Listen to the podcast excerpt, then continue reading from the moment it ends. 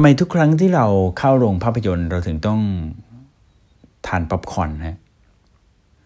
เคยสงสัยไหมครับว่าเวลาเราเข้าโรงภาพยนตร์ทีไรเราก็ต้องแวะไปซื้อป๊อปคอร์นเข้ามากินทุกทีฮะและที่น่าสังเกตก็คือ โรงภาพยนตร์แทบจะทุกโรงนะฮะจะต้องมีร้านขายป๊อปคอร์นครับทำไมเราถึงไม่ทานข้าวเกรียบกุ้งทำไมเราถึงไม่ทาน มันฝรั่งทอดทำไมเราถึงไม่ทานเฟรนช์ฟรายทำไมเราถึงไม่ทานช็อกโกแลตครับ แล้ววันนี้ Design You Don't See นะครับ เราจะมาพูดถึงเรื่องของดีไซน์ที่คุณพบทุกวันแต่มองไม่เห็นนะครับ กับผมเก่งสิทธิพงศ์สิริมาเกษม รายการที่เราจะมาคุยกันทุกวันอังคารครับ และในวันนี้เราจะมาค้นหาคำตอบกับคำถามที่ว่าทำไมต้องทานป๊อปคอร์นทุกครั้งที่เข้าโรงภาพยนตร์ครับ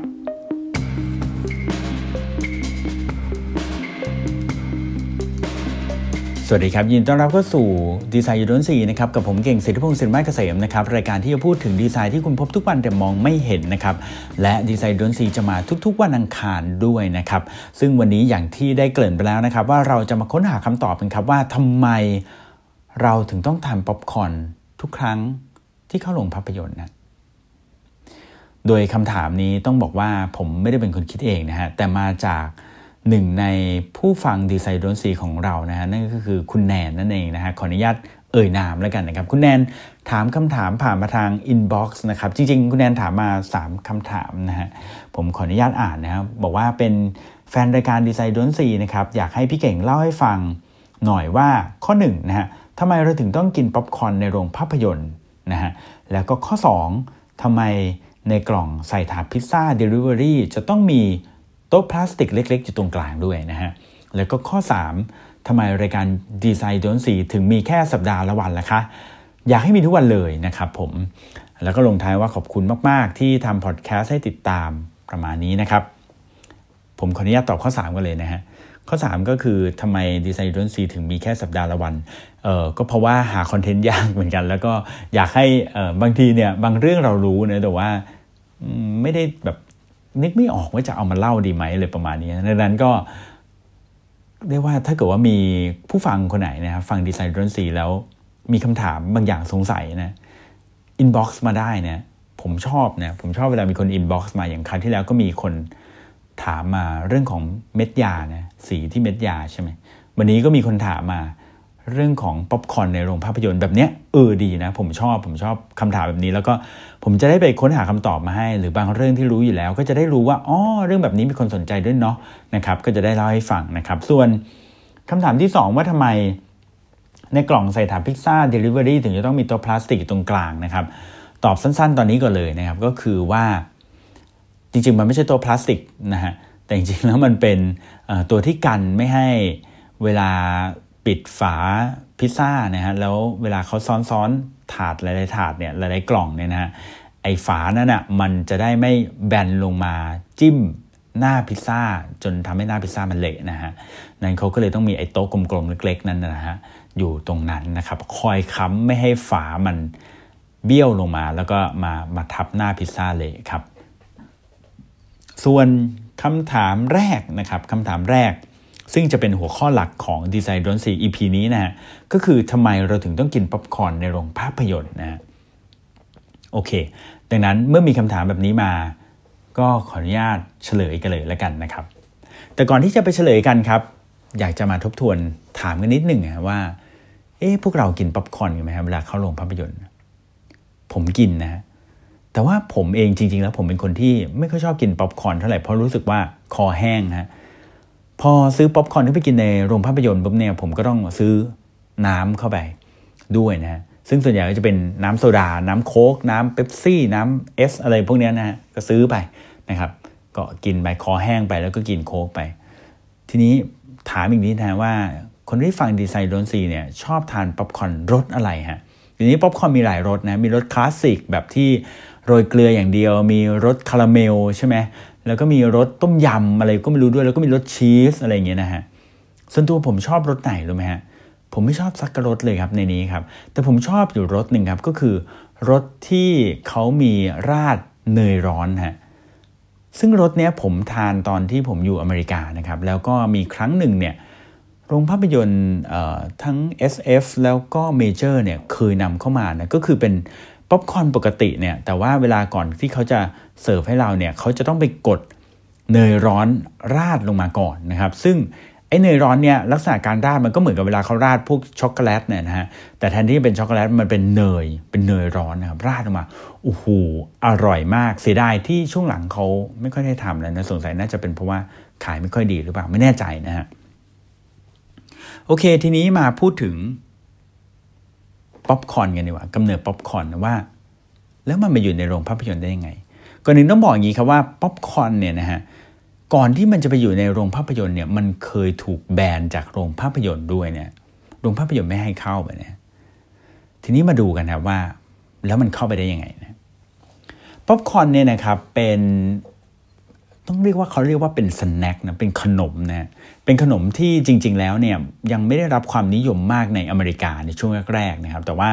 ตอนหลังเนี่ยกว่าที่มันจะเข้ามาถึงอเมริกาได้เนี่ยนะครับ ก็ปาเข้าไปปี 1848 แล้วนะครับ ปี 1848 เนี่ยป๊อปคอนเริ่มเข้ามาในแถวๆอเมริกาตะวันออกนะครับ ซึ่งก็แถวๆนิวยอร์กนั่นเองนะครับ ซึ่งพอเข้ามาเนี่ยก็กลายเป็นขนมยอดฮิตนะครับของคนอเมริกันนะครับ ก็ยอดฮิตขนาดไหนนะครับ ก็ต้องบอกว่าฮิตถึงขนาดคำว่าป๊อปคอนเนี่ยถูกบัญญัติไว้ใน Dictionary นะครับ ของ Dictionary of Americanism เลยนะครับ ซึ่งก็ถือว่าเป็นคำที่ได้รับความนิยม แล้วก็เป็นอาหารที่ได้รับความนิยมจนถูกบรรจุเข้าไปไว้ใน Dictionary เลยนะครับ แต่มันได้รับความนิยมอย่างไร คนกินที่ไหนครับ คนกินป๊อปคอนกันตามงานแฟร์ต่างๆ แล้วก็งานแสดงละครสัตว์ งานแสดงมายากลอะไรพวกนี้นะครับที่เราเห็นกันแบบในหนังฮอลลีวูด เวลาเขาย้อนยุคกลับไปแล้วแบบมีพวกการแสดงละครสัตว์ที่มาตามรถไฟพวกอะไรอย่างเงี้ยนะครับ หรืองานแฟร์ต่างๆ ที่แบบมีม้าหมุนมีอะไรพวกนี้นะครับ ก็จะมีการขายป๊อปคอนในนั้นครับแล้วป๊อปคอนก็ได้รับความนิยมที่สำหรับคนที่ไปร่วมงานต่างๆ อยากจะรับประทานอาหารกินขนมก็กินป๊อปคอนนี่แหละนะครับแต่ป๊อปคอนครับก็ได้รับความนิยมยิ่งขึ้นไปอีกนะครับในปี 1885 นะครับ หรือประมาณ 30 ปีหลังจากที่มันเข้าอเมริกามานะครับ 30 ปีถัดมาเกิดอะไรขึ้นครับ มีผู้ชายคนหนึ่งครับที่ชื่อว่าชาลส์ครีเตอร์ครับชาลส์ครีเตอร์เนี่ยเขาเป็นคนคิดค้นสิ่งหนึ่งครับ ที่ทำให้ป๊อปคอนดังขึ้นไปอีกนะครับ นั่นก็คือเขาคิดเครื่อง mobile machine popcorn นะฮะก็คือเป็นเครื่องที่สามารถที่จะผลิตป๊อปคอนได้ โดยที่ไม่ต้องยึดติดอยู่กับที่ครับ คือลักษณะเหมือนรถเข็นที่เราสามารถเข็นไปไหนมาไหนก็ได้ แล้วก็สามารถที่จะผลิตป๊อปคอนได้ในเวลาเดียวกันนะครับ ซึ่งไอเพราะการที่มีไอ้ mobile machine เนี่ยนะครับ popcorn mobile machine เนี่ยนะครับมันก็เลยทำให้ป๊อปคอนยิ่งได้รับความนิยมเข้าไปอีกนะครับ เพราะว่าการที่คนขายจะขายป๊อปคอนเนี่ย เขาสามารถที่จะขายได้อย่างสะดวกสบายขึ้น สามารถขายที่ไหนก็ได้ เพราะว่าการผลิตป๊อปคอร์นนั้นไม่จำเป็นต้องมีครัวครับ ในขณะที่ตอนนั้นเนี่ยคู่แข่งของป๊อปคอร์นครับคือคนที่แบบอ่าบางคนอาจจะชอบกินป๊อปคอร์นแต่ในขณะเดียวกันคนก็ชอบกินอย่างอื่นด้วย นั่นก็คือ potato chip ครับก็คือพวกมันฝรั่งทอดอะไรพวกนี้ก็ตามนะฮะแต่ว่าพวกมันฝรั่งทอดเนี่ยก็สู้ป๊อปคอร์นไม่ได้ เพราะว่ามันฝรั่งทอด จะทำให้ได้สำเร็จนั้นต้องมีครัว แต่ป๊อปคอร์นไม่ต้องใช้ครัวครับ น่าเหลือเชื่อนะฮะ คือแค่มีครัวกับเป็นแบบ mobile เนี่ย แค่นี้ก็เริ่มทำให้ป๊อปคอร์นเป็นที่นิยมมากขึ้นนะครับ ในขณะเดียวกันป๊อปคอร์นครับเป็น snack หรือเป็นขนมที่เมื่อทำเสร็จแล้ว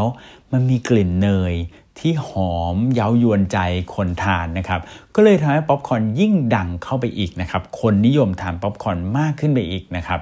แต่ถึงกระนั้นก็ตามครับป๊อปคอนก็ยังถูกแบนจากโรงภาพยนตร์นะครับเจ้าของโรงภาพยนตร์ต่างๆเนี่ยนะครับ ก็บอกว่าไม่ให้เอาป๊อปคอนเข้าไปกินในโรงภาพยนตร์นะครับ โดยเหตุผลที่ไม่ให้เอาป๊อปคอนเข้าไปทานในโรงภาพยนตร์ก็เพราะว่า เขาบอกว่าโรงภาพยนตร์เนี่ยเป็นสถานที่ที่มีการตกแต่งอย่างสวยงามหรูหรา มีพรม มีม่านดีๆนะครับดังนั้นการที่เอาป๊อปคอร์นเข้าไปทานเนี่ยอาจจะทำให้โรงภาพยนตร์เนี่ยสกปรกแล้วก็มีกลิ่นที่แบบกลิ่นเนยเนี่ยนะครับ มันก็ทำให้รบกวนคนดูคนอื่นด้วยนะครับ แต่ความสกปรกเนี่ยยังไม่ใช่สิ่งหนึ่งที่เป็นเหตุผลที่ต้องห้ามนะครับ แต่ยังมีอีกเหตุผลหนึ่งครับที่โรงภาพยนตร์ต้องห้ามไม่ให้เอาป๊อปคอร์นเข้าไป ก็เพราะว่าในยุคนั้นครับโรงภาพยนตร์เนี่ยยังฉายภาพยนตร์ที่เรียกว่าเป็นภาพยนตร์ไร้เสียงอยู่นะครับดังนั้นคนดูภาพยนตร์เนี่ยก็จำเป็นที่จะต้องดูแบบโฟกัสมากขึ้นนะแบบตั้งใจดูนะครับตั้งใจดูมากๆ เขาบอกว่าการที่ถ้าเกิดว่ามีคนเนี่ยเอาขนมเข้าไปทาน เอาป๊อปคอร์นเข้าไปทานแล้วเนี่ยอาจจะส่งเสียงดังทำให้รบกวนสมาธิ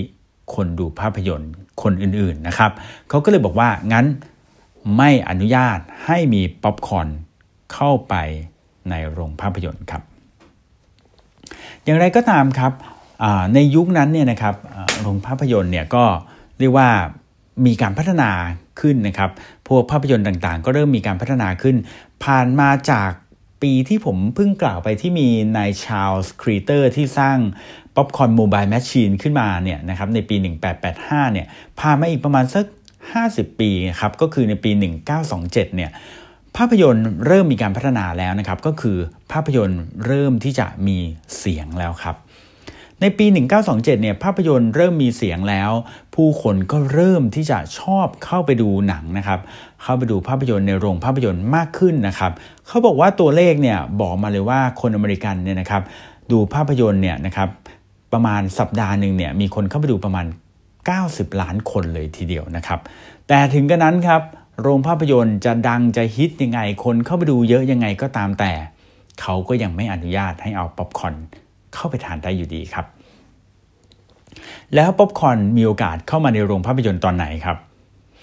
ป๊อปคอนมีโอกาสเข้ามาในโรงภาพยนตร์ก็ตอนที่อเมริกาเนี่ยนะครับเจอภาวะ Great Depression นะครับหรือภาวะที่เขาเรียกว่าเป็นภาวะเศรษฐกิจตกต่ำครั้งใหญ่นะครับซึ่งเกิดขึ้นในช่วงนั้นแหละครับปี 1929 1930 แถวนั้นนะฮะคือเศรษฐกิจอเมริกาแย่มากๆนะครับแล้วก็เริ่มมีคนเอาป๊อปคอนมาขาย ที่หน้าโรงภาพยนตร์ครับ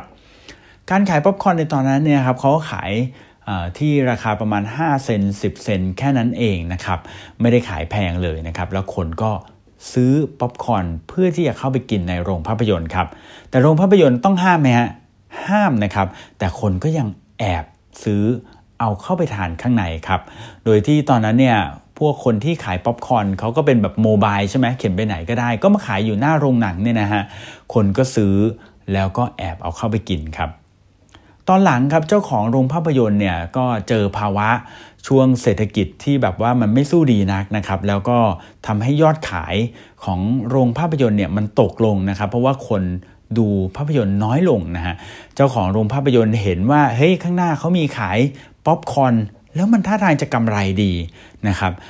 มันจะไม่กำไรได้ยังไงนะฮะเขาบอกว่าตัวเลขตอนนั้นเนี่ยอย่างที่บอกว่าขายเนี่ยตกคนหนึ่งเนี่ยขายขายถุงหนึ่งเนี่ยประมาณ 5 เซน10 เซนนะครับแค่นั้นนะครับแต่ถ้าซื้อข้าวโพดที่มาเป็นต้นทุนในการที่จะผลิตเนี่ยนะฮะเขาบอกว่าซื้อถุงใหญ่ๆนะฮะโมโหลานเนี่ยถุง 10 เหรียญเนี่ยนะครับสามารถที่จะใช้ได้เกือบ ทั้งปีเลย สามารถที่จะขายได้ทั้งปีเลยนะครับ คือโอ้โหกำไรมันเยอะขนาดนั้นเลยนะฮะดังนั้นเนี่ยโรงภาพยนตร์ก็อดไม่ได้ครับ ที่จะเฮ้ยถ้ามันขายดีอย่างนี้ งั้นเราเปิดล็อบบี้นะครับของโรงภาพยนตร์เนี่ยบอกว่างั้นในพื้นที่ในโรงในล็อบบี้เนี่ยนะครับของโรงภาพยนตร์เนี่ยจะปล่อยให้เช่าครับ ให้พวกที่ขายป๊อปคอร์นอยู่ข้างหน้าโรงภาพยนตร์เนี่ยบอกว่าให้มาขายในโซนล็อบบี้ของโรงภาพยนตร์ซะเลย จะได้เออเราจะได้เก็บค่าเช่าที่แล้วก็จะได้เงินไปด้วยนะครับ ซึ่งตอนนั้นคนที่ขายป๊อปคอร์นอยู่เนี่ยนะก็สนใจครับ แล้วก็หันมาขายข้างในโรงภาพยนตร์ด้วยเหมือนกันนะครับ อย่างไรก็ตามครับก็มีโรงภาพยนตร์บางโรงนะครับเขาก็คิดว่าเฮ้ยแทนที่จะปล่อยเช่างั้นฉัน